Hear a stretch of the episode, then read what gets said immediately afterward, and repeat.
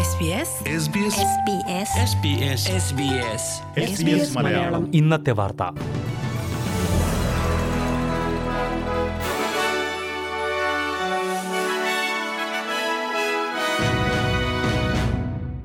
നമസ്കാരം. A B S Malayalam ഇന്ന് ഇന്ന് രണ്ടായിരത്തി ഇരുപത്തിരണ്ട് ജ് ചൊവ്വാഴ്ച വാർത്ത വായിക്കുന്നത് ഡെസ്പോൾ ശ്രീലങ്കയിൽ നിന്നുള്ള തമിഴ് അഭയാർത്ഥി കുടുംബമായ മുരുകപ്പൻ കുടുംബത്തിന് ക്വീൻസ്ലൻഡിലെ ബിലോയയിൽ എത്തുന്നതിന് മുന്നോടിയായി രണ്ട് ലക്ഷം ഡോളർ പിന്തുണയായി സമാഹരിച്ചു.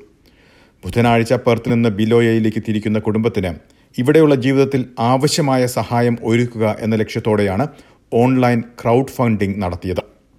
പെർത്തിൽ നിന്ന് യാത്ര തിരിക്കുന്നതിന് മുന്നോടിയായി പ്രിയ നടേശൻ പ്രസ്താവനയിലൂടെ നന്ദി അറിയിച്ചു. കുടുംബത്തിന് പിന്തുണ അറിയിച്ചുകൊണ്ട് ചേഞ്ച് ഡോട്ട് ഓർഗിൽ ആറ് ലക്ഷത്തിലധികം ആളുകളാണ് ഒപ്പുവച്ചിരിക്കുന്നത്. ഫെഡറൽ സർക്കാർ പ്രത്യേക അധികായിരുന്നു കുടുംബിംഗ് വിസ അനുവദിച്ചത്. ഓസ്ട്രേലിയയിലെ ബാങ്കിംഗ് പലിശ നിരക്ക് വീണ്ടും ഉയർത്തി.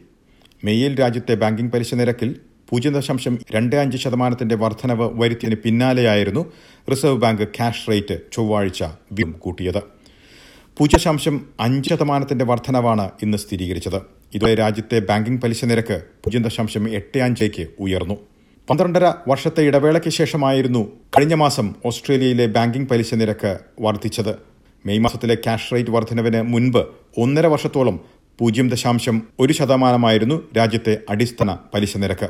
രാജ്യത്തുള്ള പണപ്പെരുപ്പവും വേറ്റവുമെല്ലാം രൂക്ഷമായ സാഹചര്യത്തിലാണ് പലിശ നിരക്ക് വീണ്ടും ഉയർത്തിയിരിക്കുന്നതെന്ന് R B I governor Philip Lowe വ്യക്തമാക്കി. കഴിഞ്ഞ മാസത്തെ വർധനവിന് പിന്നാലെയുണ്ടായ ബാധ്യത പ്രധാന ബാങ്കുകൾ പൂർണമായും ഉപഭോക്താക്കളിലേക്ക് കൈമാറാനാണ് തീരുമാനിച്ചത്. പുതിയ വർധനവും ഭവന വായ്പയെ പ്രതികൂലമായി തന്നെ ബാധിക്കും. സിഡ്നി റോഡുകളിൽ ടോൾ അടയ്ക്കുന്നവർക്ക് ആശ്വാസമായി റിബേറ്റ് നടപ്പിലാക്കുമെന്ന് പ്രീമിയർ ഡോട്ടെ അറിയിച്ചു. വർഷം മുന്നൂറ്റിയഞ്ച് ഡോളറിലധികം ചെലവിടുന്നവർക്ക് നാൽപ്പത് ശതമാനം റിബേറ്റാണ് ലഭിക്കുക. റിബേറ്റിന് അർഹമായ പതിനൂറ്റി അൻപത് ഡോളറാണ്.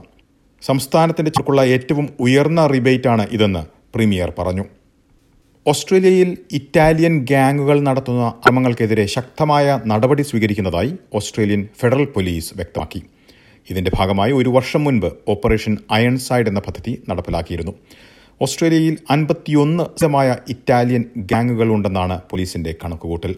ഇതുവരെ മിക്ക സംഘടനകളും പോലീസിന്റെ കണ്ണിൽപ്പെട്ടിട്ടില്ല സമൂഹത്തിലെ അക്രവാദികളെന്ന് കരുതുന്ന മോട്ടോർ ഗ്യാങ്ങുകളിൽപ്പെടുന്നവരെ ലക്ഷ്യമിടുന്നതായി പോലീസ് വ്യക്തമാക്കി. ഇറ്റലി സ്പെയിൻ അമേരിക്ക ബ്രസീൽ എന്നീ രാജ്യങ്ങളിലെ അധികൃതരുമായി സഹകരിച്ചാണ് നടപടി സ്വീകരിക്കുന്നതെന്ന് പോലീസ് വ്യക്തമാക്കി.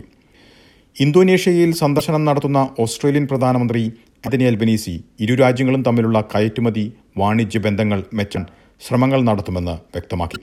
അസമയം ന്യൂസിലൻഡ് പ്രധാനമന്ത്രി ജസീന്ത ആർഡേൺ ഈ ആഴ്ച ഓസ്ട്രേലിയൻ പ്രധാനമന്ത്രിയുമായി കൂടിക്കാഴ്ച നടത്തും. അൽബനീസി സ്ഥാനമേറ്റതിന് ശേഷം ഓസ്ട്രേലിയയിലേക്ക് സന്ദർശനം നടത്തുന്ന ആദ്യത്തെ വിദേശ നേതാവായിരിക്കും ജസീന്ത ആർഡൺ. ഇനി പ്രധാന നഗരങ്ങളിലെ നാളത്തെ കാലാവസ്ഥ കൂടി നോക്കാം. തെളിഞ്ഞ കാലാവസ്ഥയ്ക്കുള്ള സാധ്യത പ്രതീക്ഷിക്കുന്ന കൂടിയ താപനില പതിനഞ്ച് ഡിഗ്രി സെൽഷ്യസ്. മെൽബണിൽ മഴയ്ക്കു സാധ്യത പ്രതീക്ഷിക്കുന്ന കൂടിയ താപനില പന്ത്രണ്ട് ഡിഗ്രി. ബ്രിഞ്ഞ കാലാവസ്ഥയ്ക്കുള്ള സാധ്യത പ്രതീക്ഷിക്കുന്ന കൂടിയ താപനില പത്തൊൻപത് ഡിഗ്രി സെൽഷ്യസ്. പെർത്തിൽ ഒറ്റപ്പെട്ട മഴയ്ക്കു സാധ്യത പ്രതീക്ഷിക്കുന്ന കൂടിയ താപനില ഇരുപത് ഡിഗ്രി സെൽഷ്യസ്. അഡലേഡിൽ ഒറ്റപ്പെട്ട മഴ പ്രതീക്ഷിക്കുന്ന കൂടിയ താപനില പതിനഞ്ച് ഡിഗ്രി. ഹോബാട്ടിലും ഒറ്റപ്പെട്ട മഴ പ്രതീക്ഷിക്കുന്ന കൂടിയ താപനില ഡിഗ്രി സെൽഷ്യസ്. കാൻബറയിൽ ഭാഗികമായി മേഘാവൃതമായിരിക്കും. പ്രതീക്ഷിക്കുന്ന കൂടിയ താപനില പത്ത് ഡിഗ്രി സെൽഷ്യസ്. ഡാർവിനിൽ തെളിഞ്ഞ കാലാവസ്ഥയ്ക്കുള്ള സാധ്യത പ്രതീക്ഷിക്കുന്ന കൂടിയ താപനില മുപ്പത്തിനാല് ഡിഗ്രി സെൽഷ്യസ്. ഇതോടെ ഇന്നത്തെ വാർത്താ ബുള്ളറ്റിൻ ഇവിടെ പൂർണമാകുന്നു. നാളെ വൈകിട്ട് ആറ് മണിക്ക് എസ് ബി എസ് മലയാളം വാർത്താ ബുള്ളറ്റിനുമായി തിരിച്ചെത്തും. ഇന്ന് വാർത്ത വായിച്ചത് ഡെലിസ് ഫോൾ